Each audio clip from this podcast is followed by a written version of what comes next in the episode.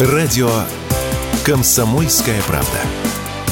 15 лет на страже правды.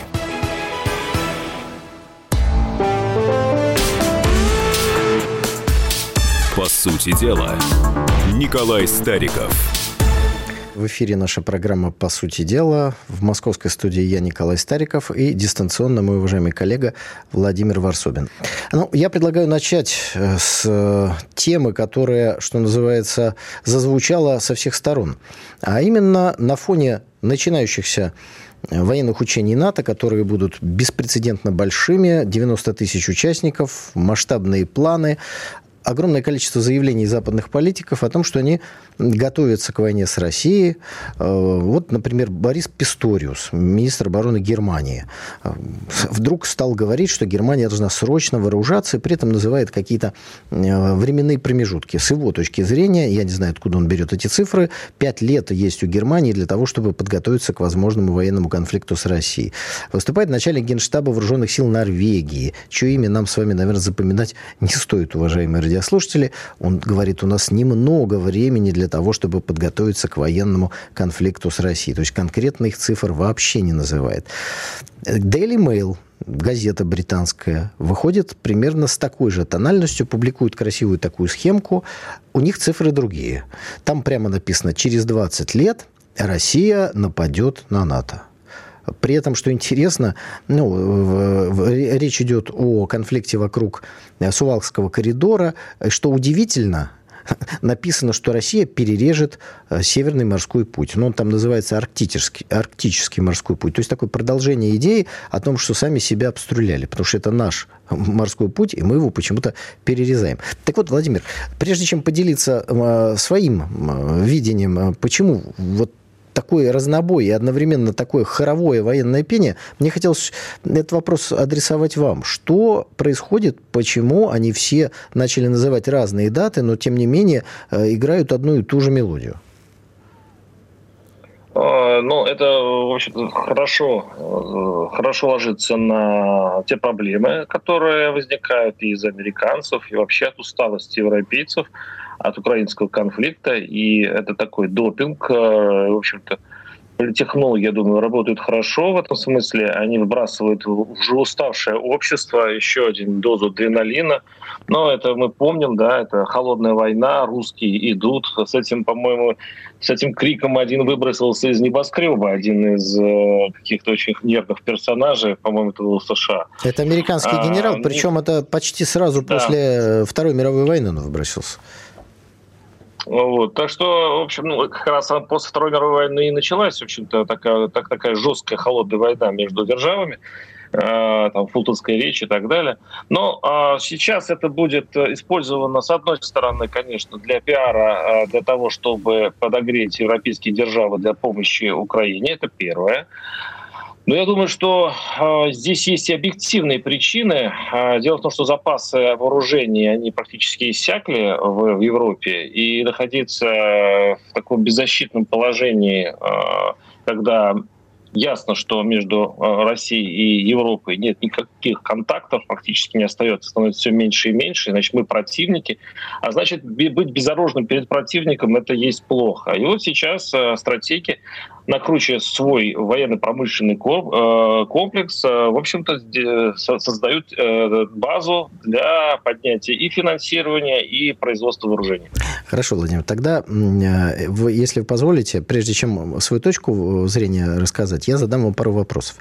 Мне кажется, вы проводите совершенно справедливые параллели между событиями сегодняшнего дня и событиями времени советского, когда то, что сейчас называется русской военной угрозой, тогда называлось советской военной угрозой действительно, один генерал американский выбросился в окно, то есть чокнулся на этой несуществующей советской военной угрозе.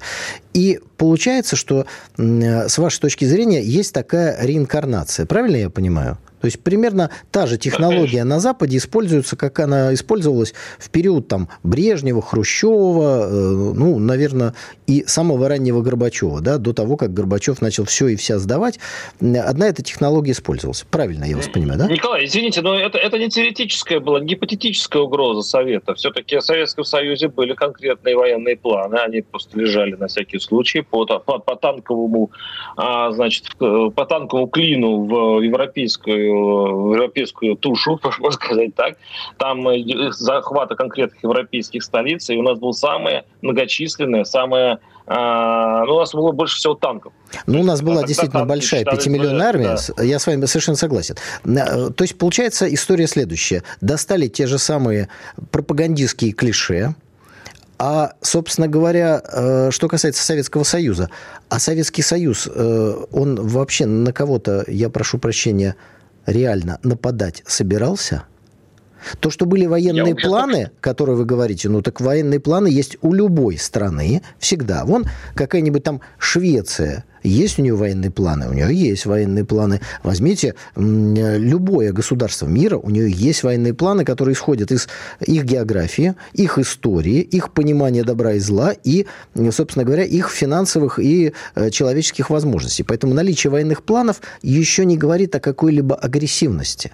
Но вы, э, если проводите параллели с советским нашим славным прошлым, неужели вы хотите сказать, что сегодня реально существует угроза, ну, правда, тут сроки, как говорится, плывут, что через 20 лет, говорит Daily Mail, или через 5 лет, в течение 5 лет, как говорит нам министр обороны Германии, что Россия атакует НАТО.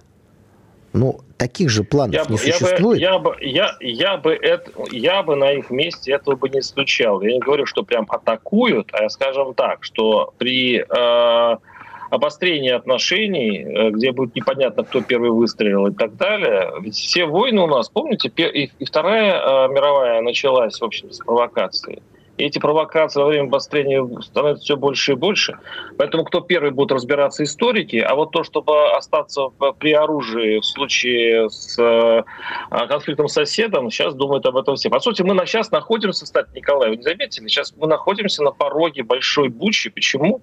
А, большой бучи в смысле как Да, как, вот вы как это слово, пожалуйста, используйте да, правильно, потому что бучу это, это провокация. Военный, воен, военной передряги, да, потому что э, ты как перед всеми мировыми войнами, как помните, стороны все просто массово вооружались. Перед Первой мировой войной был пик, э, значит, вот этого, э, когда ВПК всех стран э, производил просто миллионы оружия. И выяснилось, что нет снарядов. В Первую мировую войну сразу выяснилось, что не тварь. Владимир, я хотел вот вернуться. И сейчас происходит то же самое. А ну, вот хорошо, что мы видим с вами параллель, только видим это как-то по-разному. На мой взгляд, э, вот эта риторика, которую сейчас демонстрируют западные э, политики, э, они, с одной стороны, получили указание нагнетать, это необходимо для того, чтобы увеличить военные бюджеты, для того, чтобы Конечно. объяснить немножко зажиревшим бюргерам, что как бы, ребята, надо, собственно говоря, ремни и пояса затягивать, подтолкнуть их к более какой-то, если хотите, милитаристской повестке, Потому что э, в Германии, например, отменено всеобщая воинская обязанность. И вы знаете, сейчас в Германии разгорелась в кавычках дискуссия. А может быть, нужно вернуть всеобщую воинскую обязанность? И я уверяю вас, через очень короткий промежуток времени вернут эту всеобщую воинскую обязанность. Но дискуссия в данном случае играет роль подготовки, смягчения общественного мнения к тем изменениям, которые уже запрограммированы западной элитой. Поэтому они достают сработавшее хоть как-то когда-то на их же отцов и дедов э, э, пропагандистские клише советского периода, перелопачивают их на современный ряд, лад и точно так же повторяют. Если бы мы с вами еще больше в историю ушли, они то же самое говорили про Россию – Собственно говоря, Наполеон атаковал когда-то Россию, потому что он говорил, что Россия иначе атакует Европу. Ровно Николай, то же давайте самое быть справедливыми. Давайте, да, давайте быть справедливыми все-таки. Э, действительно, э, СССР, ну, от нападения, там, можно говорить о Чехии, но это все-таки действительно там, Чехия, Венгрия. Понятно, что это не было масштабное нападение на другую страну. Это вообще не было нападением на другую страну. Это, это вообще да, не было нападением. Это, это, это, это, это, это пом, братская помощь э, братской стране. А, Афганистан можно вспомнить. Но все равно это действительно были ограниченные военные операции, хотя Афганистан был достаточно кровопролитная операция, и, в общем-то, были некие основания у Запада э, общем, подозревать Сейчас Россию этих оснований нет? Но сейчас их очень много. Вот сейчас, вот э, именно что практически в центре Европы полыхает э, СВО, это, в общем, большая, ну, большая есть у пропагандистов европейских большое основание, в общем-то, говорить о том, что русские на Украине не остановятся. То есть какие-то козыри у них есть для того, чтобы говорить с избирателями. К сожалению, так. Ну, как всегда, они следствие выдают за причину – Собственно говоря, все озабоченности России, связанные с беспокойством э, руководства страны, да и, наверное, рядовых граждан по поводу нашей безопасности, были озвучены накануне начала СВО. Их никто не услышал, не хотел услышать. Вот э, не далее, чем вчера в рамках одной из телевизионных программ очень хорошо сделали, просто дали ретроспективу слов нашего президента, ну, по-моему, начиная там, с 2008 года, может быть, даже более ранее многократно, уже сейчас это подзабылось, многократно говорил, обращался, ну, не надо Украину тянуть в НАТО, не размещайте там ударные э, всевозможные вооружения. Все это повторялось, повторялось, повторялось, повторялось, а потом, как сказал президент во время одного из своих выступлений, ну все, дальше уже некуда, просто прижали нас к стене. И теперь свое собственное а движение. Теперь Швеция скоро в НАТО будет. У Владимир, нас, кстати, у нас осталось, дорогие друзья, 15 секунд до э, нашего перерыва. Вы, пожалуйста, э, далеко от радиоприемников не уходите. Э, пишите, пожалуйста, ваши пожелания по телефону 8 800 2, 200, то есть 200 ровно 9702, и программа «По сути дела» ответит на ваши вопросы. По сути дела, Николай Стариков. Дорогие друзья, мы продолжаем программу «По сути дела». Я Николай Стариков в московской студии, мой коллега Владимир Варсобин дистанционно. Хотел напомнить телефон прямого эфира, по которому вы можете не позвонить, но прислать ваши сообщения или вопросы. Это 8 800 200 ровно 9702 в любом мессенджере, пожалуйста. И еще раз, дорогие друзья, давайте вернемся к тому, с чего мы сегодня начали. Почему мы так подробно разбираем все эти разговоры, разные сроки, разные словеса э, западных политиков, которые говорят одно и то же, но о разном времени. Все они готовятся к военному конфликту с Россией. Потому что, дорогие друзья, как показывает наша история, каждый раз, когда агрессор нападал на Россию, а это, увы, неоднократно повторялось в нашей истории, этот агрессор всегда старался сначала подготовить информационную почву. Он всегда старался одеться в белые одежды, он всегда говорил, что Россия готовится напасть. Собственно говоря, из э, таких последних случаев в нашей истории это, конечно же, Адольф Гитлер. В его обращении к немецкой армии, которое было зачитано к э, солдатам, которые изготовились атаковать Советский Союз в 4 утра, там было прямо сказано, что это э, нападение гитлеровцы осуществляют, потому что якобы Советский Союз готовится атаковать мирную, беззащитную гитлеровскую Германию. Примерно Николай, так. ну а вы заметили, вы заметили, что это, в общем такое переходящее знамя? То есть, собственно, все, да больше все во всем мире э, те государства, которые переходят государственную границу другого государства, переходят с одинаковыми словами. А, Наверное, на эту тему можно было бы и отдельную программу нами с вами сделать, но а, когда мы говорим, например, о э, Третьем рейхе, о вермахте, о СС, о гитлеровцах, вы знаете, у нас есть убедительное доказательство, что вся эта информационная э, дребедень была исключительно информационным прикрытием. Потому что как только они перешли границу Советского Союза, они начали жечь, убивать, расстреливать, э, еще раз сжигать, уморить голодом Ленинград, э, заполнять рвы расстрелянными мирными жителями и пленными красноармейцами, коих они уморили голодом, холодом и нечеловеческими издевательствами, буквально в первые полгода войны числом более двух миллионов. И это никак не укладывается в рамки того, что они якобы хотели э, что-то там защитить или от чего-то предостеречься. Они шли заниматься геноцидом. И этим они, собственно Николай, говоря, в принципе, и занимались. Ни, ни, ничего, ничего нового в истории вы сейчас не Да, но я Все предлагаю сейчас перейти к другим э, наследником, современным наследником гитлеровского режима и к одному из законодательных актов, который сейчас поступил в Раду. Мне он кажется очень таким характерным. И я хотел, Владимир, узнать и вашу точку зрения, ну и, конечно, спросить наших уважаемых э, радиослушателей. Итак, речь идет о законопроекте. Смысл его следующий. Гражданин Украины, получивший добровольно гражданство России, должен быть лишен гражданства Украины. Поскольку мы с вами понимаем, что после референдума в Крыму, после референдума э, в двух республиках Донбасса, в э, Запорожской и Херсонской областей, число российских граждан, бывших граждан Украины увеличилось. Ну, мне даже сложно сказать, э, насколько, ну, это многие миллионы людей. И они получили, естественно, добровольно российское гражданство то получается, что Зеленский и его клика старается отрезать от, Росси... Э, от украинского гражданства, вытолкнуть из него все эти миллионы людей. И это, конечно, никак не вяжется с э, постоянным разговором о том, что они о них заботятся.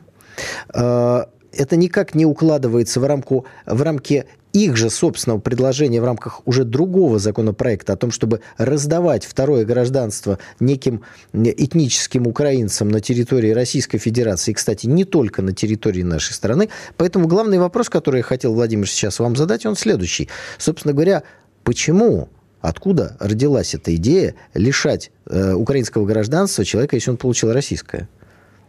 Это большая глупость. Э, конечно, Зеленский за последнее время а, генерирует странные законы. Вы еще, наверное, э, передачу э, вспомним еще один закон, при котором а, обращаются украинцы как бы говорят о том, что в России много украинцев, и их надо защищать. Вот смысл так вот, вот это, это как раз закона. речь идет о выдаче гражданства якобы вот этим самым этническим людям, э, живущим на территории, этническим украинцам, живущим да, на территории Российской это немножко разные вещи те, э, те, те люди, которые добровольно призна, э, получили российский паспорт, дескать, их можно лишать, их нужно даже лишать украинского гражданства. И в этом смысле Зеленский просто, я не знаю, зачем весь Крым, вот половина Крыма имеет второй украинский паспорт. Это мало где афишируется, но это каждый крымчанин знает, что под подушкой у всех лежит. И более того, во время мира, когда не было вот этой, этого всего ужаса, а, многие ездили в Украину, ну и на Запад, потому что это же без виза, они же этим пользовались.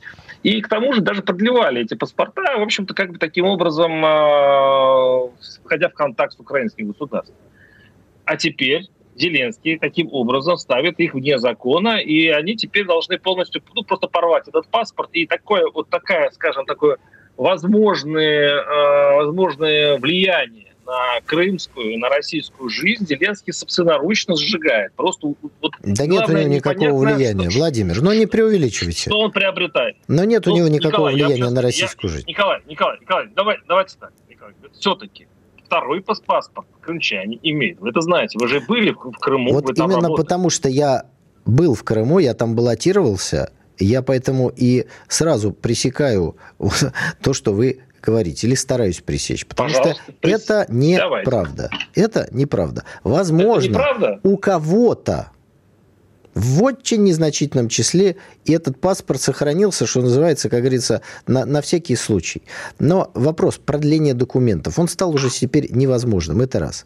Второе, когда Зеленский да. предлагает всех из украинского гражданства вычеркнуть, ведь речь идет не только о том, что он всех отталкивает, все там э, требуют, требуют призывников в вооруженные силы Украины. И одновременно сами собираются миллионы людей из украинского гражданства вычеркнуть. То есть логики нет абсолютно никакой. То, то есть, смотрите, Николай, смотрите, получается, если ты не хочешь идти на войну, ты просто подаешь заявление на российский паспорт. Тебя лишают украинского гражданства, и ты спокойно уезжаешь, потому что ты не должен служить в армии. Ну, справедливости вот, ради, мы сме... с вами... Смеются над таким ходом. Да, но, но мы с вами давно говорили в одной из наших программ о том, что сегодня э, э, единственное место, откуда украинский гражданин, мужчина, точно не будет депортирован на войну в составе ВСУ, это Российская Федерация. Для того, чтобы спокойно приехать сюда, нужно э, использовать те документы, которые есть. И мы с вами говорили о том, что есть возможность и даже по просроченным украинским документам приехать на территорию Российской Федерации через определенные пункты, дальше подать здесь заявление, есть указ президента, и можно очень быстро получить российское гражданство и, и, что? и, и думаете, забыть свое украинское и забыть свое украинское Подождите, гражданство как страшный но, сон. Но есть, есть еще, еще один страшный сон, что э, этот человек снова впадает в СВО, но с другой стороны. Как, условно, во время какого-то очередного призыва. Это нельзя случай?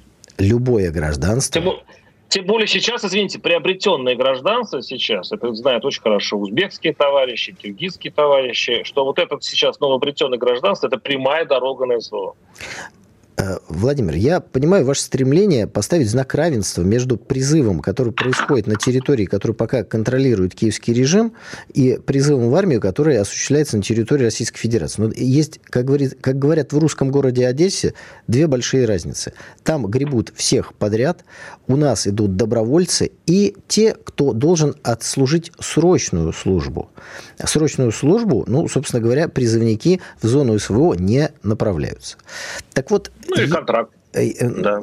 Вот когда я задал себе вопрос, а у меня тоже недоумение от этого законодательного, э, ну, не акта, наверное, а инициативы Зеленского возникло, я просто понял, что ему надо все время привлекать себе внимание и создавать... Это вот чисто информационная работа. Это не имеет отношения ни к э, государственному строительству, ни к гражданству, ни к э, призыву ВСУ. Вообще ни к чему. Это просто такая машина создания информационных поводов. Он живет в медийной сфере. Каждый день нужна какая-нибудь громкая, подхватываемая СМИ законодательная инициатива, о которой будут говорить. И он убежден, что это продлевает ему э, политическое и даже физическое долголетие. Вот, собственно говоря, Николай, Николай, о чем идет речь.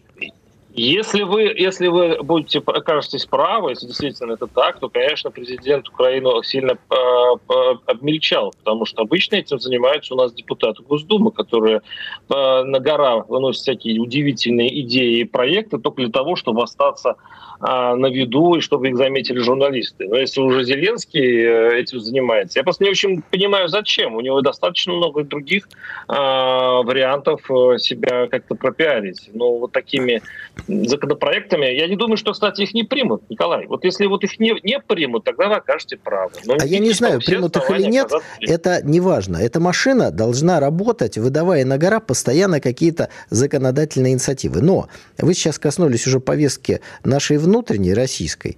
И каждый раз, когда необходимо получить какие-то политические очки, возникает предложение перезахоронить Владимира Ильича Ленина. И вот, собственно ну, да. говоря, на днях исполнилось сто лет со дня э, смерти Ленина. И поэтому я предлагаю, Владимир, чтобы мы с вами коснулись вот этой исторической темы, которая на самом деле во многом актуальна и сегодня, потому что раны гражданской войны, которые были в начале 20 века в нашей стране, они до сих пор до конца не нажили, а сейчас у нас, по сути, внутри русского народа идет еще одна гражданская война, потому что СВО начато для того, чтобы эту гражданскую войну как можно скорее закончить. Дорогие друзья, мы сейчас ненадолго прервемся, никуда не уходите, программа «По сути дела» рядом с вами.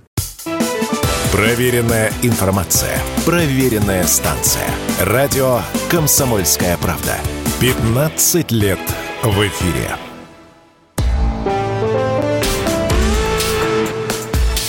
По сути дела, Николай Стариков. Мы продолжаем программу «По сути дела», дорогие друзья. Э, у нас сейчас такая тема важная, историческая, но очень-очень актуальная, потому что споры продолжаются по, по сей день. Я имею в виду личность Владимира Ильича Ленина, тем более сто лет со дня его смерти – это хороший повод для того, чтобы спокойно о нем поговорить. Именно спокойную дискуссию я, собственно говоря, и хотел бы сейчас с моим уважаемым коллегой Владимиром Рассубиным провести. Но прежде чем ее начать, я хотел бы оттолкнуться от сегодняшнего дня. И вы сейчас, дорогие радиослушатели, и вы, Владимир, поймете, о чем идет речь. Э, я в силу интереса к истории, в силу того, что у меня есть несколько книг на э, тему и гражданской войны, и революции, и там, естественно, фигура Ленина никак не может быть э, обойдена, внимательно слежу за тем, как реагируют различные спектры нашего общественного поля на фигуру Ленина, на эти даты, что пишут. И, знаете, у меня складывается острое ощущение, что любовь или не любовь э, к Ленину или каким-то другим историческим персонажам очень часто сформирована на основе какого-то клише, которое когда-то возникло. Я вот сейчас постараюсь э, привести пример, а потом мы перейдем к фигуре Ленина. Э, вот смотрите, сейчас нам очень много говорят про хуситов. Ну, Владимир, есть такое, да? Про хуситов. Соединенные Штаты Америки наносят удары вместе с Великобританией по территории Йемена. Вот вчера они нанесли определенные удары, создали коалицию для того, чтобы бороться с хуситами. Владимир, можно я вам один вопрос задам? Просто один простой вопрос. Скажите, пожалуйста. Пожалуйста. А кто является признанной властью в государстве под названием Йемен? Кто сейчас там э, это представляет? Не хуситы. Кто представляет это, Йемен в ООН? Правительство, которое контролирует, не контролирует столицу, которое контролирует, если не ошибаюсь, всего лишь треть страны. Вот. Правильный ответ? Абсолютно правильный ответ. Более того, я скажу так, что в э, Йемене сегодня очень сложная ситуация. Там, по сути, три правительства, так сказать, два остальных, основных, одно второстепенное, и зона, которая контролируется запрещенной в России организацией ИГИЛ. Но когда мы с вами слышим, что Соединенные Штаты Америки наносят удар по Йемену, то обычный человек, как он это воспринимает? Вот есть Йемен, в Йемене есть хуситы. Ну, мы с вами понимаем, что информацию про Йемен и хуситов поступало не очень много за последние годы к рядовому российскому радиослушателю, телезрителю. Правильно? И складывается впечатление, что есть Йемен, в нем правят эти самые хуситы. А американцы, англичане, проплывая мимо, наносят удары. Ну и дальше мы сейчас э, углубляться в, в тему, кто там по кому бьет, не будем, потому что речь о другом. А на самом деле в Йемене Гражданская война идет уже очень-очень-очень давно. Я помню еще мое советское детство, детство, когда была Народно-демократическая республика Йемен. И была еще какая-то, другой был Йемен, то есть было два Йемена.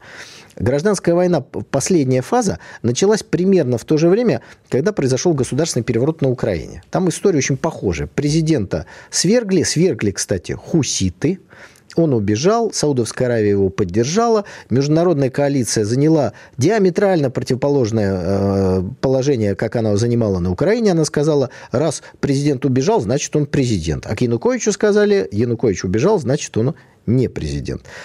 Так вот, сегодня в Йемене идет гражданская война между двумя правительствами. И Российская Федерация признает законным правительством Йемена тех, кто представляет Йемен в ООН – и, соответственно, посол в Российской Федерации – это не представитель хуситов. То есть хуситы – это одна из сторон гражданской войны, которая с точки зрения международного права, ну, по сути, никем и не признается. Но когда мы читаем новостную ленту, вот эти все детали и нюансы, они от нас с вами ускользают. А вот теперь, смотрите, от этих самых сегодняшних хуситов давайте перейдем в 1917 год. Когда Ленина и большевиков э, обвиняют в том, что они, э, значит, э, инициировали в России гражданскую войну, в том, что они разрушили Российскую империю, и там много-много-много-много всего. Вот я могу согласиться с частью этих обвинений. Потому что когда сегодня идет специальная военная операция, когда была Великая Отечественная война, любой, кто выступает с точки зрения поражения своего Отечества, ну, естественно, должен называться предателем. И эта позиция должна быть предательской. Но детали и нюансы 1917 года заключаются в том, что законного государя-императора, верховного главнокомандующего русской армии сверг не Ленин и не большевики – это сделало окружение царя. Это сделали генералы Алексеи, в том числе, которые потом возглавят белое движение. Это сделала часть царской семьи. Это сделали думские либеральные партии, не революционные. И это сделало британское и французское посольство, которое все это возглавило, оплатило и произвела февральский государственный переворот. Подытожу. Э, тот негатив, который есть со стороны белого спектра нашего патриотического сообщества, он настроен так, как будто это Ленин и большевики в феврале 17-го разрушили Российскую империю, нарушили присягу и развалили русскую армию. А это не так без февралистов-предателей Ленин бы и дальше находился в Цюрихе, Ленин бы сидел в Швейцарии. Большевики не сыграли вообще никакой роли, как и эсеры, в государственном перевороте февраля 17 года. И вот когда да, мы Николай, об тяжело, этом говорим... Тяжело вам тяжело. Я, ну, вы, вы сейчас встали на очень такой э, скользкий путь. Вы сейчас действительно затронули очень интересную тему отношения Ленина к э, Первой мировой, к империалистической, как он называл, войне. И вы сейчас, у вас единственное, в общем-то, как, которое вы сейчас пытаетесь э, показать, что Ленин не предатель, это то, что не он сверг э, императора, а федералист, как вы говорите. Начнем с того, что Ленин последовательно а, говорил, что вообще-то вот этой войной надо воспользоваться. И, честно говоря, надо, чтобы Россия проиграла. Это было во всех его трудах. Это было, по большому счету, вся подготовка к революции шла именно... Не зря, кстати, Ленина называли немецким шпионом, потому что вся его деятельность была направлена именно а, против тогдашней России. А и, вот сейчас, Владимир, вы стали на тонкий, на тонкий лед. Выгодно не... Ну, на тонкий, давайте, очень ну, тонкий лед. Потом, Дальше. Вы говорите по поводу февралистов. Дескать, это они во всем виноваты. Но если, если можете мне, конечно, поправить, но именно Керенский и именно это временное правительство а, продолжало военные действия и ратовало за продолжение этой войны, которая должна была закончиться, кстати, в будущем. Потом выяснилось, что дотерпеть России нужно было всего лишь ну, буквально полгода, и она была бы в ряде а, стран-победительниц и получила бы какие-то профиты, если бы не большевики, которые свергли то самое правительство, которое, в общем-то, продолжило эту традицию империи воевать до победного конца. И именно большевики после последовательно говорили, что им все равно, по большому счету, кто победит, а лучше, чтобы Россия проиграла. И выиграли. Вот именно их циничная позиция сейчас очень тяжело, Николай, на этом фоне, она очень такой контраст неприятный, сейчас вам об этом говорить. Лучше ну, бы, наверное, все-таки... У нас сейчас тема такая большая, Владимир Ильич Ленин, можно было поговорить, допустим, о НЭПе, о Гурело, об его позитивной э, проявлении для Владимир, России, вот это а все вот мы поговорим в другой раз. Я тронут, так сказать, что вы Э, как говорится, э, пытаетесь объяснить, как мне сложно говорить, но мне говорить вовсе не сложно. И раз мы уж вспомнили сегодня Владимира Ленина, я напомню вам его цитату. Правду говорить массам, собственно говоря, легко и приятно. Нет никакой проблемы говорить правду о Ленине, но я и начал эту дискуссию для того, чтобы мы говорили правду. А правда заключается в том, что позиция Ленина в Первой мировой войне до февраля 17 года была предательской. Но никакого шанса заниматься непосредственным строительством социалистического общества, которое Ленин хотел построить искренне и строил дальше, у него не было вообще никакого. Эту возможность предоставила ему ситуация, которую спровоцировал в Российской империи государственный переворот, который сделали Владимир. Вот здесь самое главное. Осуществили в России наши союзники. Англичане осуществили государственный переворот и руками идиотов, чистолюбцев и предателей февралистов арестовали государя-императора, верховного главнокомандующего и дальше привели к власти своих марионеток, которые под диктовку этих самых британских посольств разрушили дисциплину в русской армии и дали возможность большевикам, в том числе, заниматься политической деятельностью. Не большевики признали Раду, не большевики признали, это сделало временное правительство. Э, вот это, э, чтобы, дорогие друзья, вы понимали, как это произошло. Есть Российская империя, в ней никакой Украины не существует. Есть деление на э, губернии.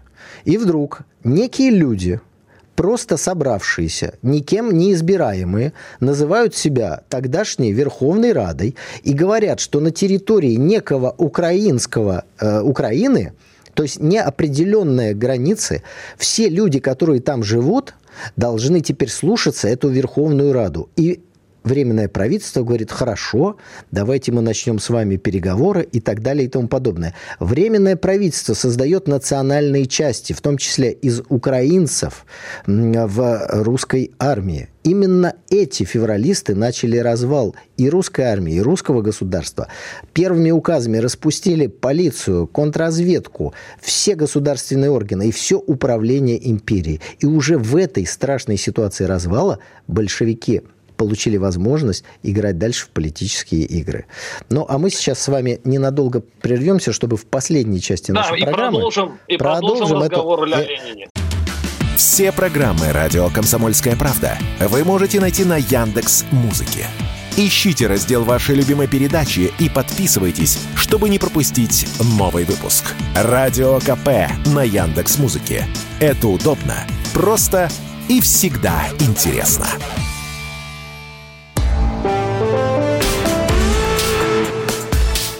Сути дела, Николай Стариков. Итак, дорогие друзья, продолжаем нашу программу. По сути дела, мы действительно коснулись сложной э, темы нашей истории. Э, я думаю, что и Владимир, и вы, дорогие друзья, за то, чтобы мы говорили об истории честно. Поэтому я хотел бы вот эту логику, которую начал в предыдущей программе, высказать до конца, после чего передать слово Владимир вам. Итак, э, позиция Ленина говорившего о необходимости поражения своего отечества и перехода империалистической э, войны в войну гражданскую, безусловно, предательская. Государственный переворот, разрушивший Российскую империю, сделали не большевики. Ленин и, и никто из большевиков не имеет к нему никакого отношения. Если бы не этот государственный переворот, э, боюсь, что Владимир Ильич так бы и остался в Цюрихе, только не кремлевским, а каким-то иным мечтателем. Февралисты разрушили Российскую империю в интересах Великобритании. Дальше государство пошло под откос. И в этой сложнейшей ситуации Ленин выступил как политический гений. Как относиться к тому, что происходило тогда? Вот абсолютно честно – выбирая из нашей истории, забирая все то, что может быть на пользу будущему русскому государству. Предательство своей армии никогда не может быть на пользу русскому государству. Роспуск специальных органов, как это сделало Временное правительство в течение недели, разрушает государство. Роспуск управленческой вертикали, то есть представьте, просто взяли и уволили всех губернаторов, всех, и никого не назначили. Сказали, люди должны выбирать. Это в стране, где никогда никого на тот момент в этой вертикали не выбирали. Чему можно научиться у Ленина? Как играть слабыми картами. Когда большевики пришли к власти, у них не было никакой вооруженной силы. Они смогли устоять. И дальше вот эти же самые большевики, они стали выразителями национальных интересов России. Они выступали против тех, за кем стояли интервенты. Это Колчак служил англичанам.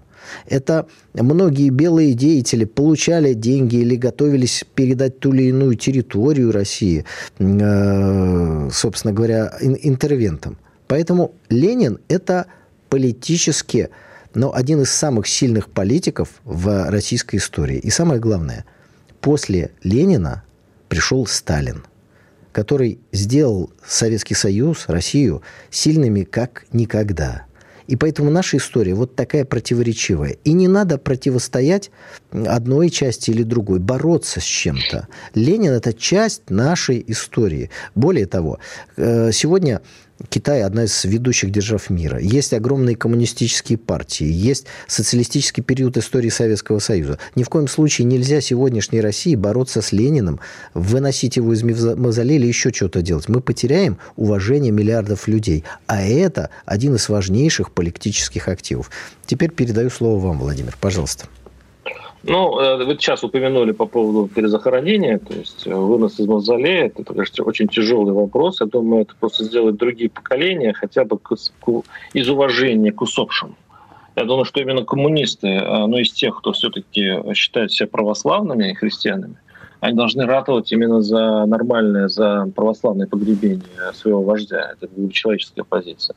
А вот в остальном, Николай, я скажу, что я практически э, согласен с вами. Только вот э, когда вы говорите, я, я не считаю Ленина предателем. На самом деле я просто любуюсь вашей логикой, вам же тесно в слове предатель. Вы же не можно, нельзя же так сначала быть предателем, а потом нет. Предатель не всегда предатель.